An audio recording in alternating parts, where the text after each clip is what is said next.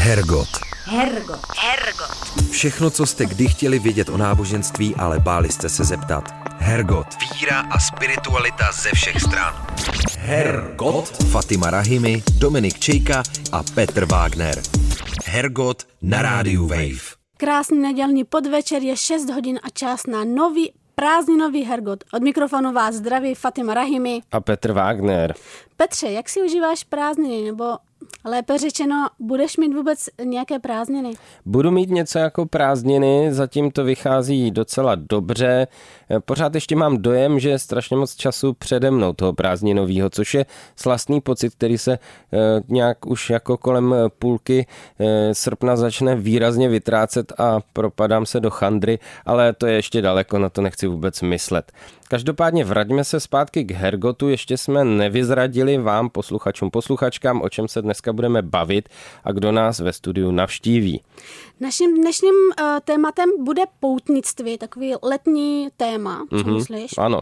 Konkrétně se podíváme na křesťanské, islámské a doufám taky na uh, judaismus a doprovázet nás tímto dílem bude Martin uh, Klapetek, religionista a islamolog z Jihočeské univerzity v Českých Budějovicích. A Martin už čeká za dveřmi, takže vydržte jenom krátkou chvíli přes krátký jingle a host bude tady brzy s námi. Hergot. Hergot. Hergot. Fatima Rahimi, Dominik Čejka a Petr Wagner. Hergot na rádiu Wave. Zazněl jingle, jsme zpět, jak jsme slíbili, od mikrofonu vás zdraví Fatima Rahimi a Petr Wagner a ve studiu je už s námi teďka náš host Martin Klapetek, religionista a islamolog z Jihočeské univerzity v Českých Budějovicích, se kterým se pobavíme o poutnictví. Dobrý den. Dobrý den, díky za pozvání. Dobrý den.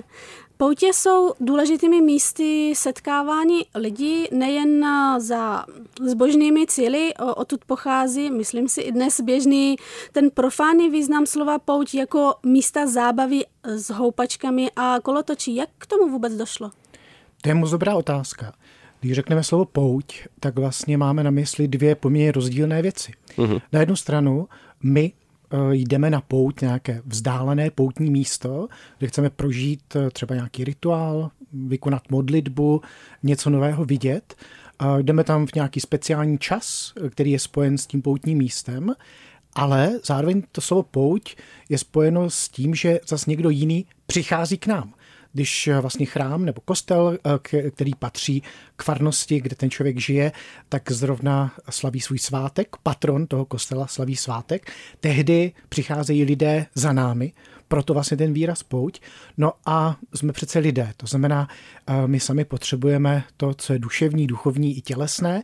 Tedy program, který je spojen s takovou slavností, se netýká jenom toho náboženského života, toho náboženského pro, vlastně provozu, no ale je s tím spojena spousta důležitých věcí, jako je zábava, jako je obchod, jako je volný čas.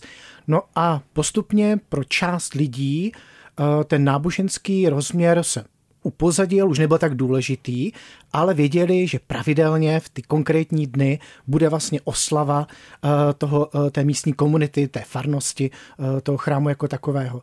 Takže tady je ten posun od, řekněme, těch záležitostí výrazně náboženských k těm záležitostem, které jsou světské. No já bych samozřejmě jakožto duchovní nerad se připojil k tomu kolektivnímu skuhrání, že za všechno může komunismus a, a že vlastně prostě lidi nakonec jim zbyly jenom ty zábavy a ta cukrová vata a kolotoče a že vlastně ten konzum vytlačil to duchovno. Ale co se vlastně stalo u nás eh, ve společnosti, že nakonec nám teda převážil ten doprovodný program, když to tak řeknu? Hledat kořeny toho, jakým způsobem se v české společnosti rozvíjí právě myšlenka toho, že lidé jsou bez vyznání, že jsou prostě bez víry jako takové, nehlásí se k nějaké instituci. Tak kořeny tady tohle procesu jsou daleko hlouběji než v roce 1948 a řekněme i v roce 1918. K tomu bych doporučil výbornou knihu docenta Václavíka, která se zaobírá právě tím, jakým způsobem se v našem prostředí mění ta situace. Jak vlastně roste to, že lidé jsou skeptičtí k institucím, které jsou primárně náboženské a mění se ta společnost a se změnou té společnosti se mění i ten veřejný prostor. Je to jazyk, který používáme, je to vlastně náš světonázor, je to způsob myšlení, jsou to uh, autority, za kterými vlastně jdeme, i způsob prožívání. A jedna věc je velmi důležitá a to je vlastně rozvoj volného času. To je věc, kterou my jako pomíjíme, protože teď je to pro nás něco samozřejmého, uh-huh. ale ono to samozřejmé není. Když se vrátíme k poutnictví, v tom náboženském slova smyslu, kdo je poutník a za, řekneme, jakým účelem na pouti jde? Pouť jako taková je vlastně dlouhodobý proces. Co je důležité říct, když mluvím o pouti, tak vždycky uh, je to návštěva. Je to návštěva, je to krátký pobyt na nějakém vzdáleném místě.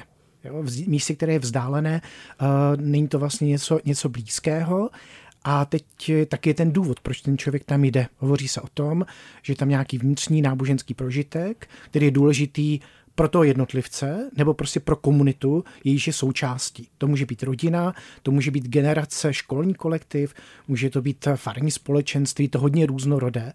Skauti třeba, mm-hmm. jako hodně, hodně různorodé. Tedy vzdálené místo, člověk vlastně jde na to místo, které je něčím výjimečné, je chápáno jako posvátné. A taky eh, je důležitý eh, ten důvod, proč tam vlastně jdu. To znamená povznést sama sebe, způsob myšlení, prohloubit ten uh, duchovní život, protože pokud jdu pouze za krásou architektury nebo za krásou přírody, no tak je to prima turismus, ale jako není to úplně přesně náboženská pouť. A jde na pouč jenom jeden člověk nebo míří tam víc lidí? Jak k tomu dochází, že najednou je to třeba dav? Je to různorodé. Vždycky je to o tom, jaký je ten správný čas. Některá poutní místa jsou spojovaná třeba s významnými mariánskými svátky, může to být polovina srpna na nebevzetí Pane Marie, ale i jindy, kde je ten čas, kdy se z různých míst eh, scházejí eh, jednotlivci, menší kolektivy nebo i, i větší, větší skupiny zároveň máte eh, taková významná evropská poutní místa, jako je Santiago de Compostela eh, ve Španělsku, kde po celá staletí fungují dlouhé poutní cesty přes celé Španělsko, přes celou Francii, ze srdce Evropy i z Prahy. A na takovou pouť se může vydat člověk sám, nebo ve dvojici, v menší skupině, k někomu se připojit a zase dva dny jít eh, sám eh, vlastně pěšky. Takže je to hodně různorodé. Jde o to najít si ten správný čas a to pravé místo. Já bych se ještě zastavil u otázky té dálky, jak daleko putovat a od jaké dálky už je to opravdu pouť. Já jsem se dočetl, že v tradiční společnosti člověk byl zvyklý žít v prostoru tak třeba do deseti kilometrů kolem své vesnice, protože to byla ta vzdálenost, kam se zvířaty nebo eh, s běžným jako nákladem byl schopen za den dojít a vrátit zase se zpátky domů, tak co už bylo za touhle hranicí, to už by mohlo být pokládáno za pouť do jiného světa, takzvaně, mimo Přesně. ten mikrosvět. Přesně, to naprosto sedí. Jestli můžu uh, mluvit o plánu prstenů? Určitě. Výborně. Myslím si, že musíte. Musí. Na tomto místě uh, musíte. Uh, pokud budu mluvit o plánu prstenů, tak pro mě jedna z naprosto zásadních jako scén, která je v pánovi prstenu, je to, když Frodo a Sam opouštějí kraj. Uh-huh. Jo? Jak je to zpracováno, jak, jak v knize, jak je to zpracováno v tom filmu, přesně ono. Udělat ten krok Jo? Protože to, co je mně známé, je za mnou a to, čemu nerozumím, to, co je nebezpečné, to, co je divné, podivné, je přede mnou. Možná připomeneme pro mladší ročníky, je to ten okamžik, kdy sam Křepelka říká, dál jsem nikdy v životě nebyl. Teď je to tady toto místo. Naprosto to sedí. To znamená, tom je ta jinakost, ta odlišnost. A uh, taky uh, samotný ten poutník, když se na to podíváme z úhlu pohledu jak starověku, středověku, ale i, i novověku, tak vždycky je to někdo, kdo je jiný, kdo je cizí, kdo je trochu jiný, protože přichází z jiného prostředí a samotná ta pouť jako taková eh, bylo eh, něco, co bylo nesamozřejmé a taky mnohdy nebezpečné, protože člověk se dostával do jiného prostředí, kterému třeba nerozuměl, ať jazykově nebo kulturně a také se to týkalo třeba setkání já vím, s divokou zvěří, divnými lidmi, přírodními podmínkami a podobně.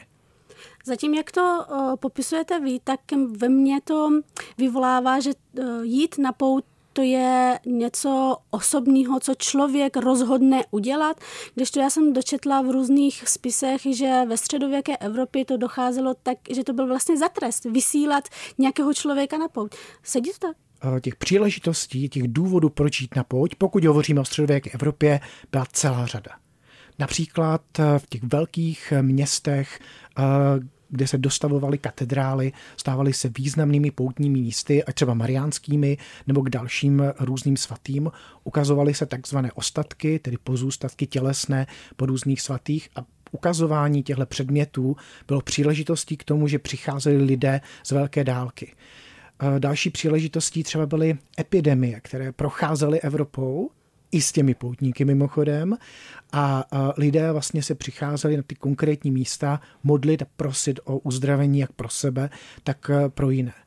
Eh, nebo to byly důvody eh, vlastně kajícné, že ten člověk cítil, že prostě udělal něco špatného, že překročil eh, prostě určité meze. Součástí té nápravy toho pokání mohla být také pouť.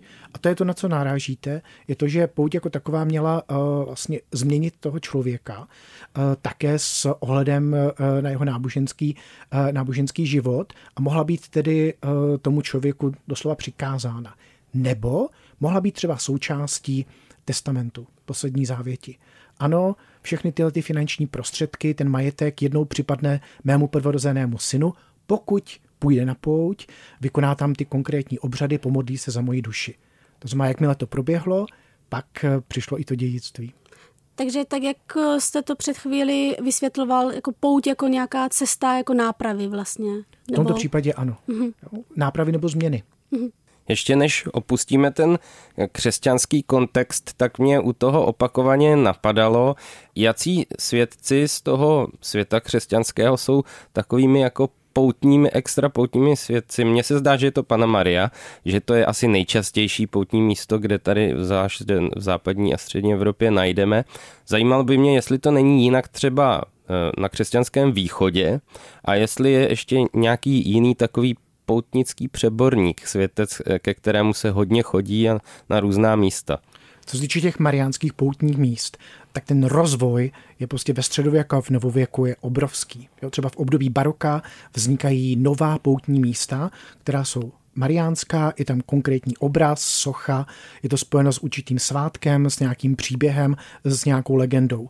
Takže potom, když jdeme nejenom českou krajinou, nacházíme ty různá poutní místa, která jsou mariánská, tak nám to právě připadá, že je tam eh, většina těch míst eh, takhle, eh, takhle zaměřená. Ale musíme si uvědomit, že celá těch poutní míst je zaměřená jak třeba na postavu Ježíše, uh-huh. nebo uh, jsou věnovaná nejsvětější trojici, uh-huh. Křemešník uh, prostě na Vysočině krásným příkladem, uh, nebo u trhových svinů nejsvětější trojice. Potom jsou to právě ty místa mariánská, no ale vedle toho jsou to uh, poutní místa, která jsou zasvěcená konkrétním svatým. Svatá Anna, uh-huh. která je označovaná tedy za matku Pany Marie, i když to jméno v písmu nenacházíme, je velice oblíbenou světící. Svatý Jan Nepomucký, nebo apoštolové, kteří vlastně byli součástí už toho nejranějšího křesťanství, mohou být právě těmi postavami, za kterými vlastně poutníci přicházejí. A co se týče východu, musíme si uvědomit, že vlastně mnohdy jsou to poutní místa, která jsou spojovaná třeba s nějakým klášterem, jsou spojována s nějakým významným místem, kde je uchováván třeba důležitý obraz, takzvaná ikona, která spodobně buď Marii, Ježíše nebo některého eh, z svatých. Můžu doporučit, eh, a teď všichni na to tak jako myslíme, eh, právě Kijevsko-Pečerskou lávru, krásný uh-huh. klášter v Kijevě, který je významný nejenom těmi nádhernými chrámy, které jsou na povrchu, ale také těmi jeskyněmi, které jsou pod nimi a jsou tam vlastně uchovávána těla různých svědců, kteří byli spojováni právě s tímhle místem. Takže ten východ je trošku odlišný, právě i díky tomu, že vlastně odlišný je ten přístup například k obrazu. Jak moc důležitý je, řekneme, výběr toho poutního místa, kam poutník míří? Ty důvody jsou různé. Například to může být součástí tradice toho místa. Jo? Pokud jsem z nějaké farnosti, pokud jsem z nějakého místa, po celé generace ta komunita putuje na konkrétní poutní místo.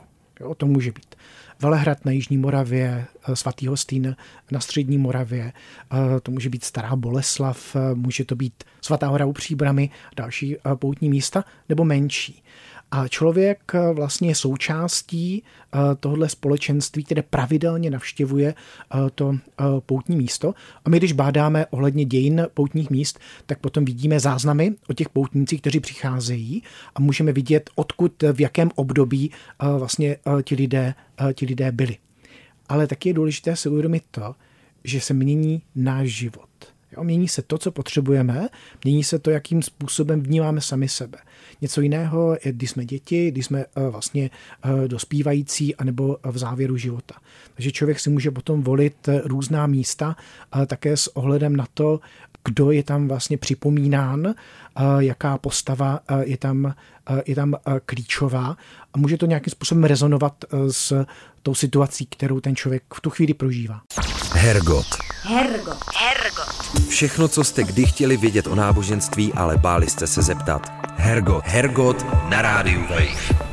Když si teď rozšíříme ten pojem pouti na všechna abrahamovská náboženství, jak definují pouť různé proudy třeba uvnitř islámu nebo i třeba v judaismu pojem pouti Víme, že na něco narazíme třeba z judaismu i v biblické tradici. Odraz toho je i vlastně v evangelích to putování do Jeruzaléma a tak dále, kde se Ježíš ztratí ve 12. To je taková pikantní historka, to, ta ztráta těch dětí při těch náboženských poutí. Jak to vlastně vypadá? Lišíme se hodně navzájem od sebe ta abrahamovská náboženství? Co se týče judaismu, tak když vidíme z té biblické tradice, jak jste to zmínil, Exodus 23. kapitola 14. až 19. verš nám říká eh, právě to, že třikrát do roka má přijít eh, vlastně to společenství eh, do chrámu v Jeruzalémě, třikrát bude slavit ty slavnosti a stát před hospodinem. Uh-huh. A to jsou ty slavné svátky Pesach, Šavuot a Sukot. No a až do roku 70, kdy byl vlastně zničen jeruzalémský chrám, pravidelně třikrát do roka se konaly velké pouti eh, do Jeruzaléma a to je právě ten příběh, eh, který známe i z toho Ježíšova života, který se ztrácí právě eh, během Velikonoc, během toho Pesachu, jako takového, to znamená, odpovídá to tradici, ze kterého on vycházel. Tedy potom, co je zničen chrám, už to místo jako takové není používáno k obětem, Tedy ten poutní charakter se ztrácí, ale přesto ty svátky zůstávají, uh-huh. které eh, nemají tradičně jenom ten, ten charakter poutní, ale také odpovídají zemědělskému cyklu i velmi důležitým situacím, kterými Izrael procházel. Osvobození z Egypta, jo, osvobození fyzické, osvobození duchovní, kdy získává zákon, získává Tóru a právě putování pouští, ten příběh právě toho svátku, svátku Sukot. No, když se podíváme vlastně na islám, tak opět eh, Korán říká, eh, že vlastně eh, muslimové mají navštívit tu zásadní, nejposvátnější mešitu, která se nachází právě Mekce. Mají tedy vykonat obřady, které jsou s tímto místem, s touto svatyní vlastně spojováni. Takže opět ten motiv se objevuje už v samotném tom klíčovém textu, a je to věc, která je součástí eh, takzvaných eh, vlastně pěti pilířů eh, vlastně islámu, tedy těch praktických záležitostí. Jak žít jako, jako muslim. Vyznávat víru, vykonávat modlitbu, postit se, dávat vlastně almužnu, navštívit během pouti Meku. Takže podobně jak v tom judaismu, tak i v islámu máme tyto podklady přímo v tom klíčovém, v tom zásadním textu. V tom křesťanství je to jiné. Mm-hmm. Křesťanství už od počátku vlastně vidí určité vzory těch, kteří šli na pouť nebo vydali se na cestu. Ať je to Adam, a jsou to patriarchové, ať je například jsou to tři mudrci, kteří šli za hvězdou do Betléma. Ať je to sám Ježíš, který jde krajinou, anebo jeho učedníci, kteří vlastně přicházejí do Emaus. Tohle jsou vlastně vzory, které křesťané vidí eh, v tom, v tom písmu a následují je. Dalo by se říct teda, že v judaismu a islámu je pouč povinnost, kdežto v křesťanství ne?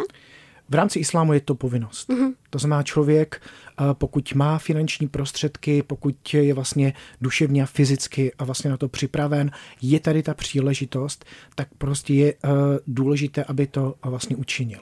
V rámci judaismu jako takového to bylo chápáno jako něco, co je bohulibé, co je eh, věc, která je vlastně dobrá.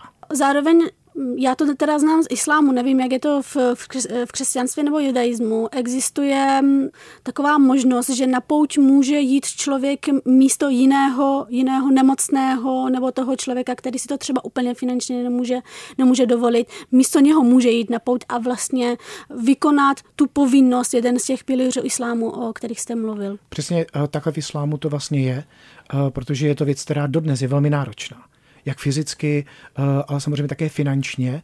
A prostě je to věc, která je zásadně důležitá. Moji přátelé, kteří jsou muslimy, eh, tak prostě mu hovoří o tom, jako o něčem, co bylo v jejich životě opravdu velice, velice důležité, tenhle prožitek. Takže ano, eh, ti, kteří vlastně to berou vážně, pro které je to důležité, ale právě z nějakého důvodu, především s ohledem třeba na zdravotní komplikace.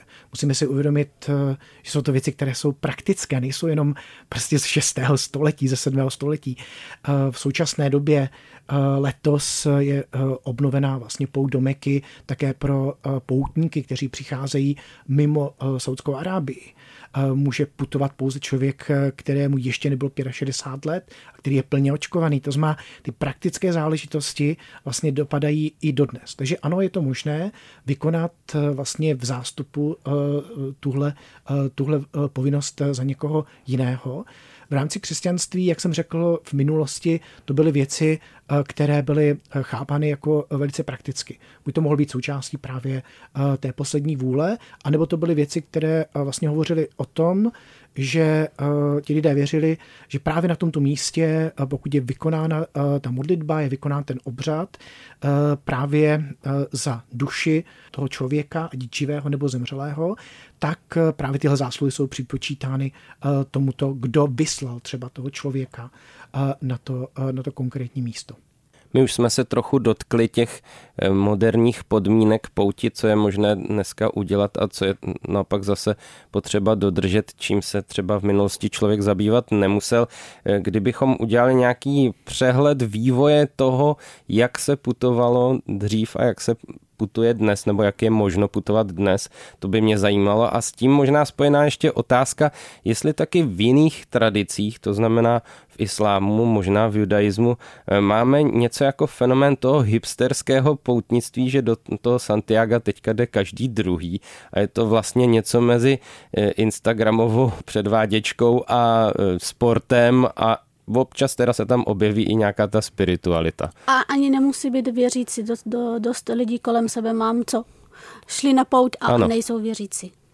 Eh, mám to velmi podobně eh, s některými mými známými, pro které prostě eh, ten prožitek poutě do Santiago byl věcí, která byla důležitá, přemýšlení o ní velmi dlouho, udělali to, byl to za, jako důležitý prožitek pro ně, zažili tam uh, spoustu věcí, měli čas přemýšlet o sobě, potkali se s celou řadou velmi zajímavých lidí, kteří byli vlastně odlišní a také na tom místě byli z různých eh, důvodů. Uh-huh. Uh, co je pro poutnictví důležité a zásadní a co proměňuje v rámci těch dějin uh, podobu poutnictví, je způsob dopravy. Uh-huh. Jakým způsobem vlastně se ten člověk dopravuje na to, na to místo. Samozřejmě nohy jsou základem, to znamená pěší poutě, které jsou ale rozvršeny na delší dobu, eh, protože vlastně hm, poutníci mají možnost ujít za ten den jenom určitou část eh, té trasy, taky ne všichni jsou eh, na tom zdravotně dobře. No a postupně samozřejmě bylo možné využívat pro to cestování zvířata, ale taky jde o to, kdo měl ty finanční prostředky, aby mohl vlastně využít eh, právě zvířata eh, k takové cestě. Ať to byly koně, ať to byly velbloudi, podle toho, jestli se pohybujeme ve východní Francii, anebo v pouštích arabského eh, poloostrova. Takže ty změny přicházejí třeba také v Evropě později, v 19. a 20. století s rozvojem železnice a individuální automobilové dopravy. Najednou celá řada míst je daleko bližších. Eh, ten člověk může využít tyhle ty prostředky, přijít eh, vlastně na to místo, být tam kratší čas, než potřeboval právě pro takovou pouť, kterou eh, musel vlastně vykonat, vykonat pěšky. Takže můžeme se na to podívat tímhle úhlem pohledu a vidět ty zásadní změny, které vlastně nám umožňují vlastně popsat ten vývoj s ohledem na dopravní prostředky, které vlastně ti lidé používají. Co se týče vlastně toho srovnání, musíme si uvědomit jednu věc. Pokud hovoříme o poutích eh, právě v islámu, které jsou eh, spojeny právě s návštěvou Meky a vykonáním obřadu. Tak samozřejmě je to ta takzvaná velká pouť, nebo hač, která vlastně je přímo před dveřmi a ta probíhá v poměrně přesně daném rytmu Eh, jsou tam spojené eh, s tím konkrétní vlastně rituály, eh, jak v probíhající uvnitř velké mešity, tak v nejbližším okolí samotné Meky. Často lidé navštíví také Medínu, mešitu, ve které je vlastně pohřben pro islámu Muhammad a, a další místa. A mnohdy jsou ty věci opravdu striktně organizovány ať jsou to poutníci, kteří přicházejí z tradičních muslimských zemí, anebo eh, z těch evropských zemí. Máte svého průvodce, jste součástí eh, vlastně toho společenství, víte, kdy, kde máte v tu chvíli vlastně být a je tam pro vás eh, připraven určitý servis. V tom je ten rozdíl oproti tomu, o čem jsme hovořili, například vyrazit na kamíno, protože vlastně teď jsem se rozhodl a využiju taky tu infrastrukturu, Některá ta infrastruktura je tam po celá staletí, mm-hmm. třeba mosty jo, nebo noclehary pro poutníky, kaple, kde může ten člověk vlastně přespat a druhý den zase jít dál. To jsou zajímavá místa, která mají i svoji tradici, svoji legendy, nebo světce, kteří celý život prožili na tom místě a pečovali o ty poutníky. No ale e, může to být zase srovnáváno s nějakými jako menšími, menšími místy, které jsou nějakým způsobem specifické pro tu, pro tu lokální kulturu a které mohou připomínat e, ty dějiny.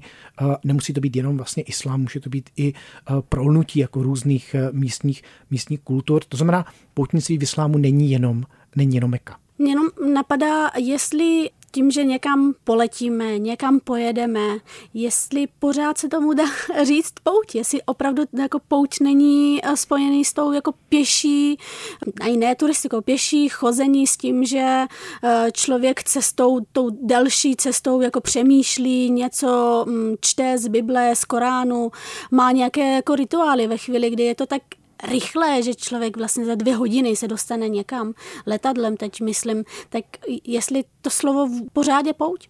Není to jenom o cíli, je to vždycky i o cestě. Je to o cestě, kdy jde člověk na to místo a také o té cestě, kdy se vrací na zpátek domů. Když mluvíme o kamínu, když mluvíme o pouti do Santiago de Compostela, tak musíte ujít určitý předem předepsaný počet kilometrů, fyzicky pěšky, abyste dostali konkrétní razítka a dostali jste nakonec eh, vlastně eh, ty podklady, které říkají ano, absolvoval jste kamíno. Takže eh, je to velmi různé, jakým způsobem vlastně lidé, lidé takto, takto putují a také co od toho očekávají. Jo, pokud člověk vlastně očekává to, že ta pouť jako taková bude spojená právě i s nějakým fyzickým výkonem, tak samozřejmě musí být na to připraven. To může být kolektiv, to si, můžou to být skauti, může to být třídní kolektiv, můžou to být eh, lidé z jedné generace, kteří se znají delší dobu a vyrazí eh, z místa, kde vlastně žijí. Například první, co mi napadá, je třeba eh, Čenstochová v Polsku. Uh-huh. Jo, nebo uh, prostě putování uh, třeba právě na svatý hostý na Moravě nebo uh, na svatou huru uh, u Příbramy, kdy se vlastně domluví, uh, že několik dní prožijou spolu, a právě ta cesta jako taková je eh, velmi důležitá, ten fyzický výkon jako takový. Na druhou stranu můžete mít prostě eh, tradiční rodiny, které pravidelně vždy na začátku července navštíví svatý Velehrad, vykonají všechny ty obřady, které jsou s tímto vlastně spojeny a ta podoba pouti může být prostě různá. No, já bych se zastavil právě u těch eh, obřadů v rámci pouti a u těch rituálů v rámci pouti, co všechno to může být, co je potřeba ještě vykonat, když už člověk teda se rozhodne se někam vypravit. My máme záznamy právě třeba z období novověku, jo, třeba z těch barokních, barokních poutí, které nám říkají, jakým způsobem má člověk vykonat správně pouť, co se vlastně od toho očekává. Uh-huh. A ono je to podobné i v těch dalších případech kdy na začátku je vlastně určitá příprava, kdy člověk ví, že vlastně ho ta pouť jako taková čeká, to znamená, musí se na to připravit, musí na to připravit to okolí, že bude po nějakou dobu pryč. Třeba v případě islámu to bylo, pokud člověk chtěl jít na, na pouť do Meky, musel získat finanční prostředky na tu pouť jako takovou, musel získat finanční prostředky pro svoji rodinu, no co to je, jako já budu si rozvíjet svůj duchovní život a nechám všechny doma jen tak? Naprosto nemyslitelné.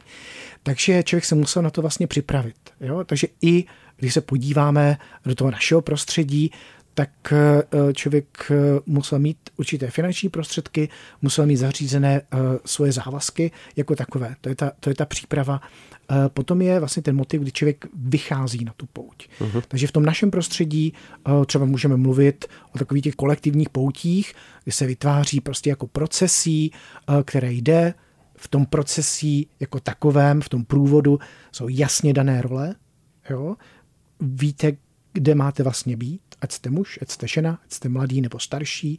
Je tam člověk, který má na starosti vlastně tu komunitu, eh, ten, ten vůdce té, té pouti, který říká, kudy se půjde, co se třeba bude zpívat, jakým způsobem vlastně se o ty lidi postará. V tom případě islámu také máme vlastně postavy důležité muže, kteří zase uh, tu skupinku těch poutníků uh, starají se o ně ohledně ubytování, ohledně transportu, uh, ohledně vlastně vykonávání těch, těch obřadů. Jo, je tam podobné, vždycky je tam důležitá nějaká ta aktivní osoba. Uh-huh. No a když se podíváme na ten pohled vlastně v rámci, v rámci toho našeho křesťanského eh, prostředí, jak jsem řekl, důležitá je ta cesta na to místo. Nejenom to, že jsem tam, ale že tam vlastně jdu. To znamená, prožívám něco, co je příjemné, ale i to, co je taky těžké. A nejsou to jenom vlastně podmínky přírodní, ale také vlastně moje únava a podobně.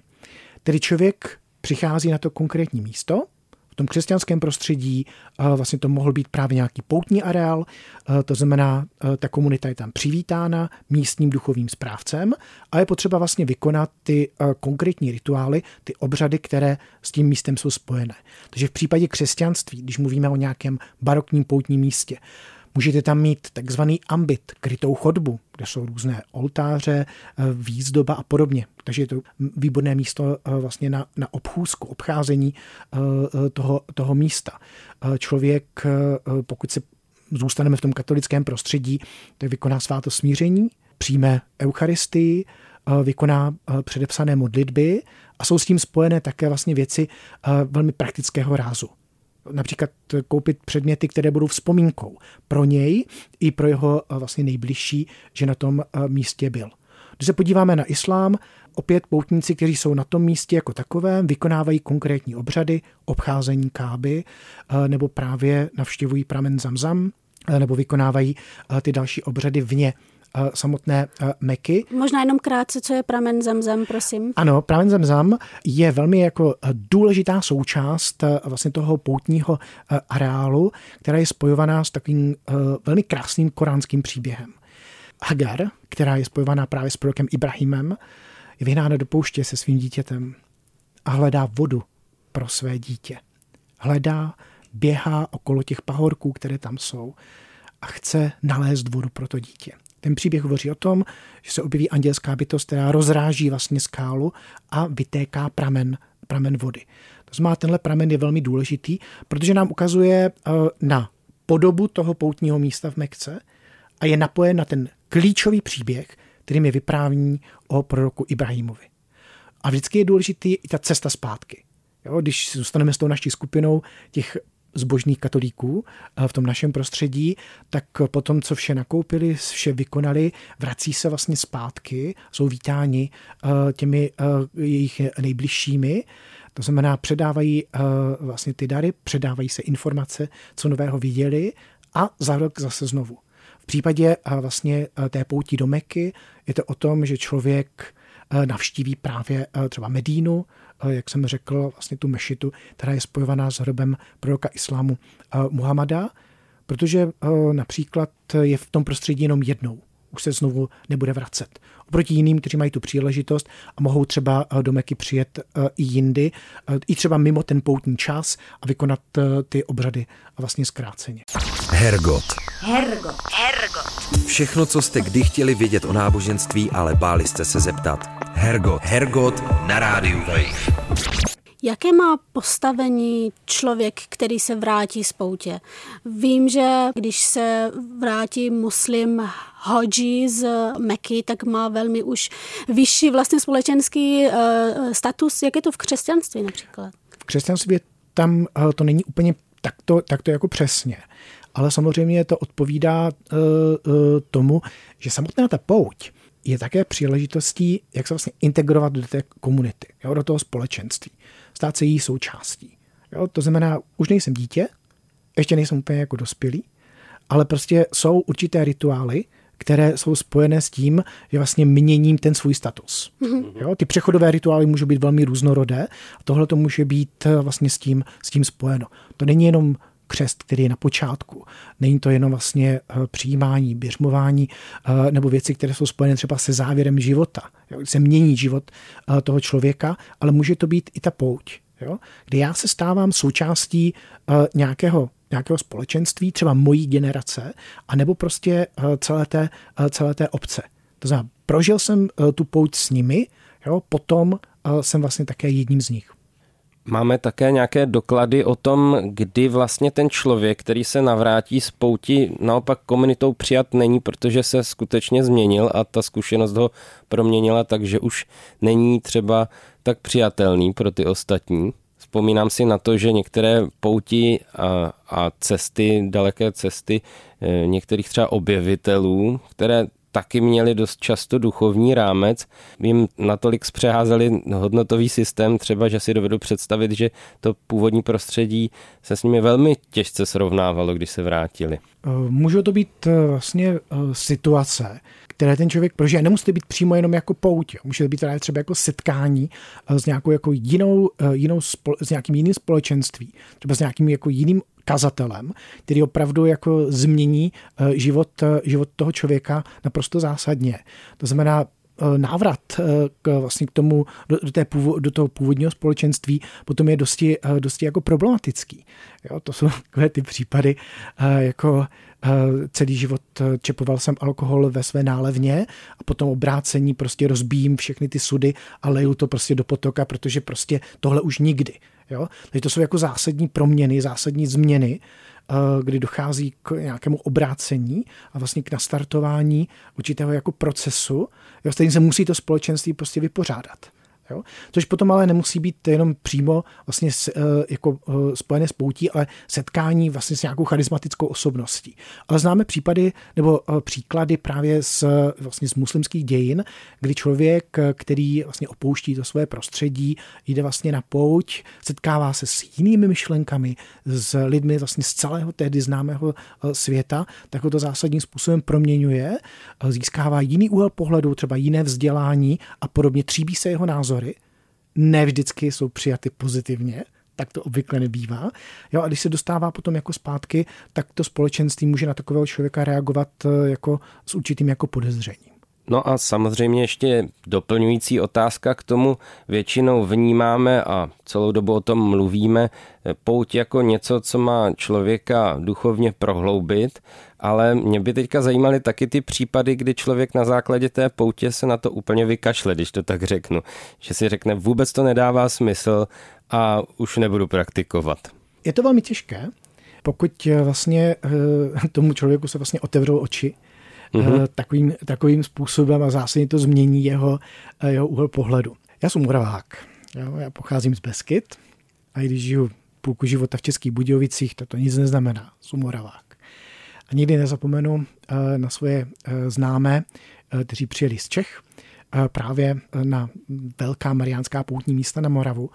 A nebylo to pro ně vůbec jednoduché v tu chvíli jakým způsobem vnímat tu kulturu, tu odlišnou kulturu, která prostě na ně působila a opravdu jako ten důraz na tu mariánskou tradici. Jo? A nikdy nezapomenu na tu slavnou větu a Ježíš je kde? Jo?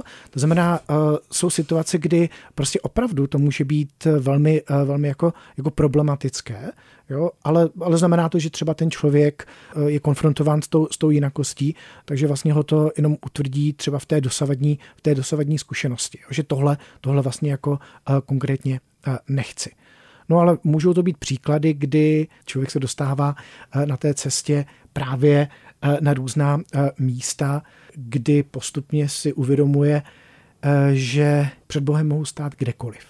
Mimochodem, to je myšlenka, eh, kterou řekli eh, Benediktíni na Monte Cassino svatému Vojtěchovi, když s nimi hovořil o svém záměru putovat do, do Jeruzaléma. Mm-hmm. Jo, takže tady k tomuhle můžeme přistupovat z různých, z různých úhlů pohledu.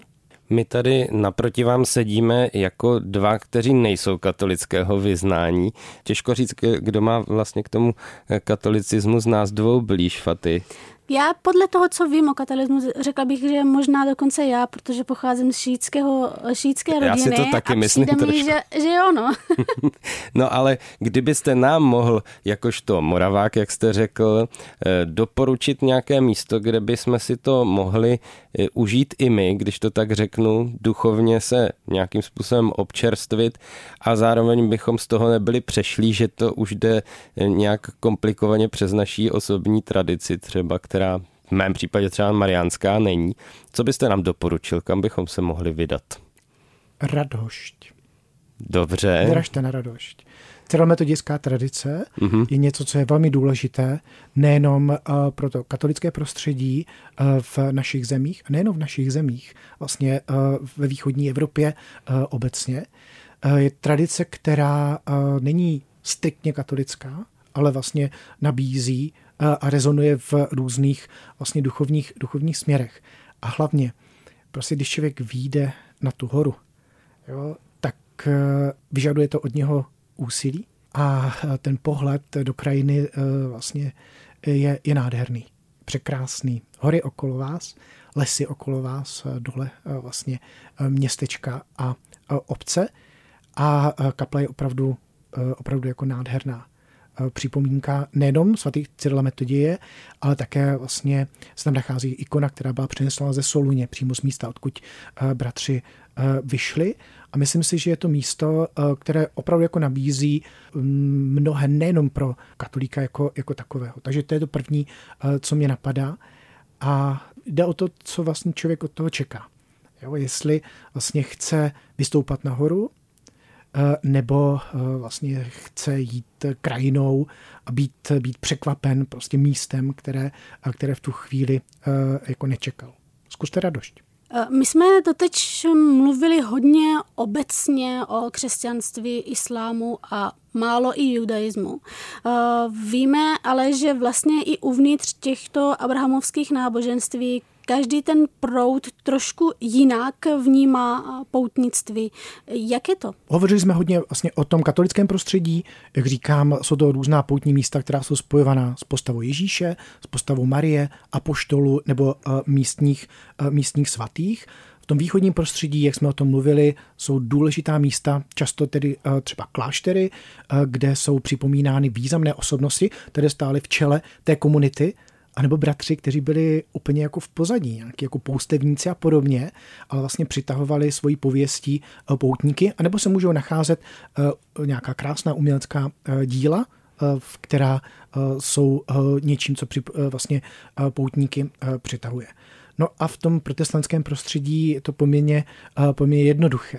Znamená, proč vlastně něco takového dělat? Jo? Z jakého důvodu vlastně tohle eh, vykonávat?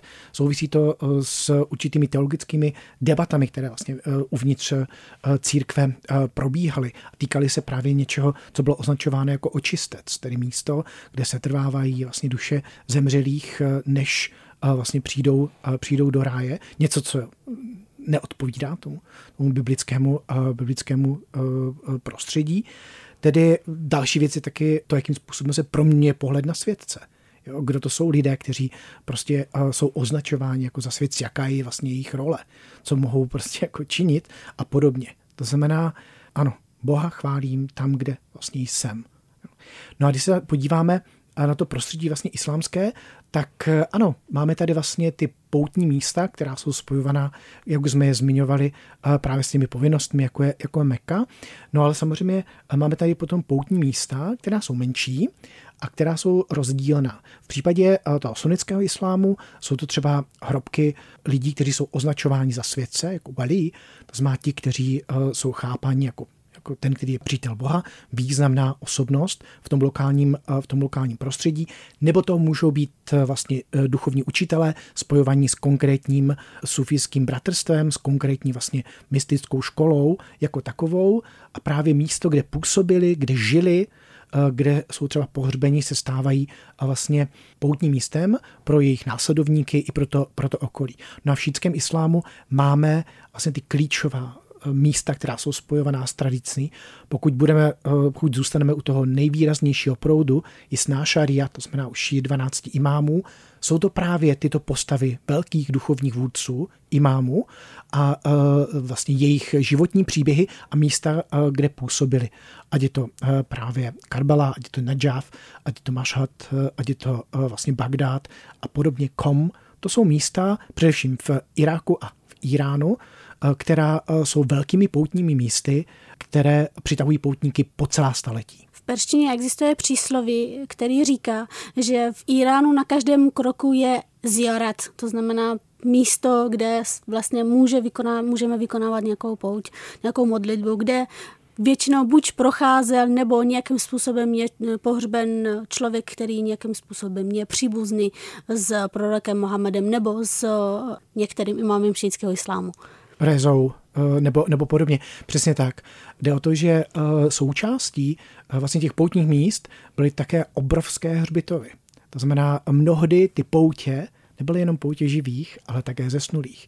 Lidé, kteří chtěli být vlastně pohřbeni na tom významném místě, aby právě na konci času povstali, což je motiv, který známe i z jiného prostředí. Jo, to známe vlastně i z Jeruzaléma, i z jiného prostředí, i z toho prostředí křesťanského. Mnozí poutníci chtěli být právě pohřbeni v blízkosti hrobu nějakého světce ze stejného důvodu. Na konci času, až světec povstane, oni budou vlastně v jeho, eh, v jeho doprovodu. Martine, my vám moc děkujeme za to, že jste přijal naše pozvání do Hergotu a děkujeme taky za ten tip na Radohošť. Přejeme hezké prázdniny. Hezké prázdniny posluchačům a díky, že jsem tady mohl být s vámi. Díky, naschledanou. Naschledanou.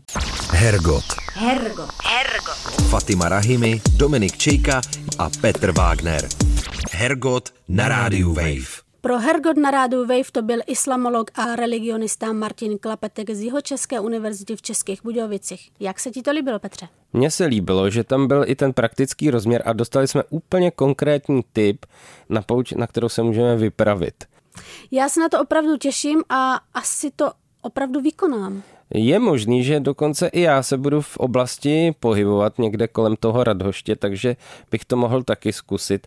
No a já doufám, že vy vyrazíte taky na svoje různé poutě posluchači a posluchačky a vůbec se nebudeme zlobit, když nám o tom napíšete, kde jste vlastně letos za to léto stihli být. Mějte se každopádně hezky, příští týden zase nový Hergot v trošku jiném složení, s trošku jiným tématem, nechte se překvapit, do té doby se opatrujte. Ahoj. Ahoj. Boží keci a příjemná astrální setkání. Hergot. Poslouchejte podcast pořadu Hergot kdykoliv a kdekoliv. Více na wave.cz lomeno podcasty.